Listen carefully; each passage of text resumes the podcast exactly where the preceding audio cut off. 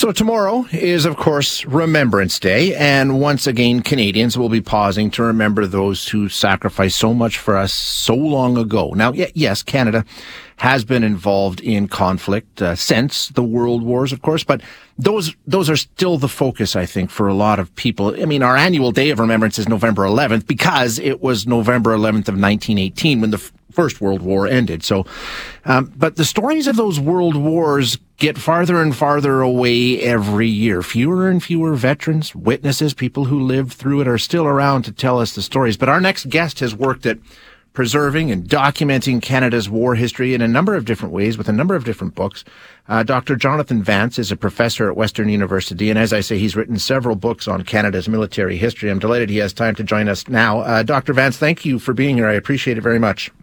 My pleasure, Shay. Good morning. So I guess yeah, tomorrow we mark another Remembrance Day in this country, and it seems to me, uh, I'm I'm 51 now, but it seems to me like every year the occasion gets a little less than it was the year before, slightly less momentous or important. It doesn't seem to be as big of a deal as it was when I was a kid, especially. Do you get that same feeling?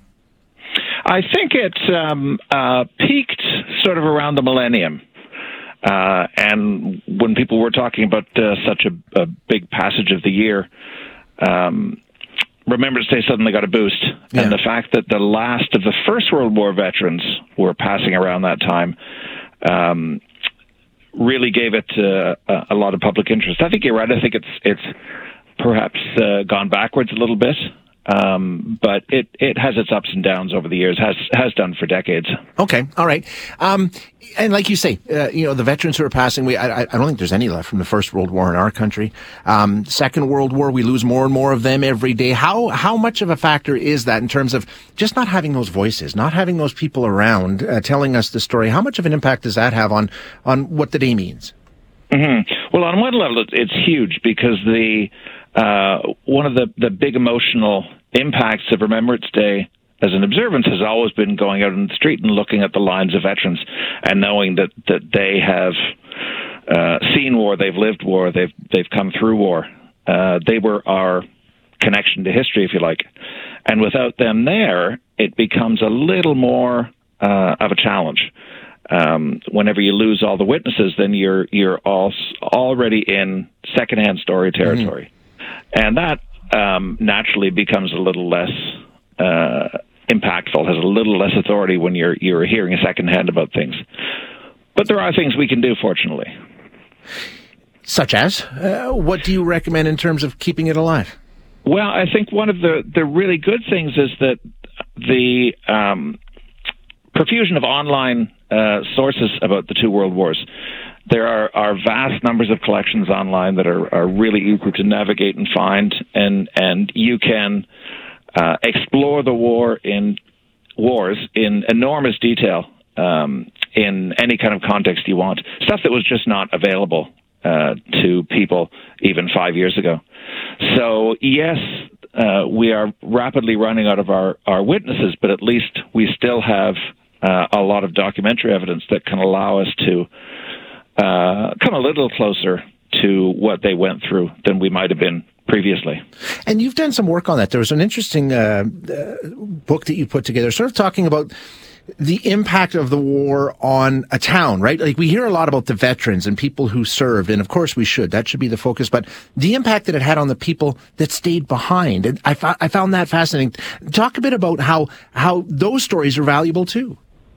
Well, it, yeah, I wrote on the small town that I grew up in in, in southern Ontario, a little town called Waterdown, and uh, because it was an agricultural town, uh, people's lives had to go on. Uh, during the war, even when the, the boys went away and, and the telegrams uh, uh, notifying them of their deaths came back, people had to go on with their lives. But they did so in a climate in which it was almost impossible to put the war aside for a moment. You lived it, you breathed it. You it was there when you walked around the streets. It was there when you went to church. It was there when you went to school. Uh, and so I think we tend to underestimate the amount of uh, emotional pressure, stress that people on the home front would have felt uh, without any way to escape from from the war as a a vast threatening force above them. Must have been quite terrifying. No, no question about it. Do we do a good enough job of recognizing the the influence that those wars had on us as a country. I mean, in terms of shaping who we are as a people, how we're seen around the world. I know, uh, you know, going back to those first and second world wars, if you're in Europe, um, the way they feel about Canadian soldiers, I think, is a lot more um, momentous than we do here in this country. In fact. Mm-hmm. When when the wars have been fought on your home ground, it's a lot easier to uh, keep them immediate. Actually, my wife's over in the Netherlands right now, uh, taking in some of the Remembrance Day observances. Uh, so when you have those physical reminders all around you, it's it's much easier to keep them updated. Uh, and the fact that we were lucky enough not to have uh, a great deal of uh, direct war damage on on Canadian soil, it does. You're right. It does make it a bit more of a challenge. And the reality is that there are big sort of high level effects from the war in terms of, of legislation and, mm-hmm. and government practice and all these things.